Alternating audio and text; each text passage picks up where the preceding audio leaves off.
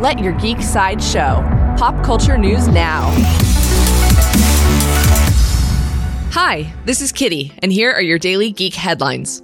In upcoming movie news, actor Dave Bautista is set to star in Dogtown, an upcoming adaptation of the popular Dark Horse comic series Body Bags. Body Bags originally launched in 1996 as an action comedy that follows the story of a father daughter duo of contract killers. Dogtown co producer Gary Michael Walters says the film aims to have a Deadpool esque tone of humor and action, but with heart thanks to the family dynamic.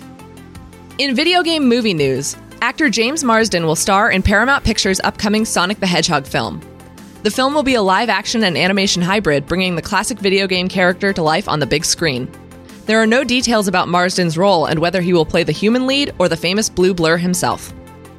In Sony news, Sony's anticipated Spider Man spin off film Silver and Black has been pulled off their 2019 production slate and taken back to development.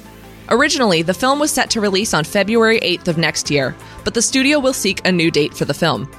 Silver and Black is planned to focus on the Spider Man anti heroines Black Cat and Silver Sable under Sony's Spider Man universe.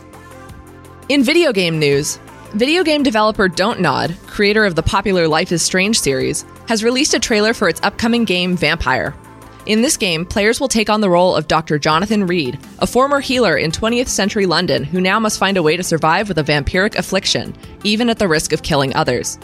This highly anticipated game will launch for PC, PlayStation 4, and Xbox One on June 5th.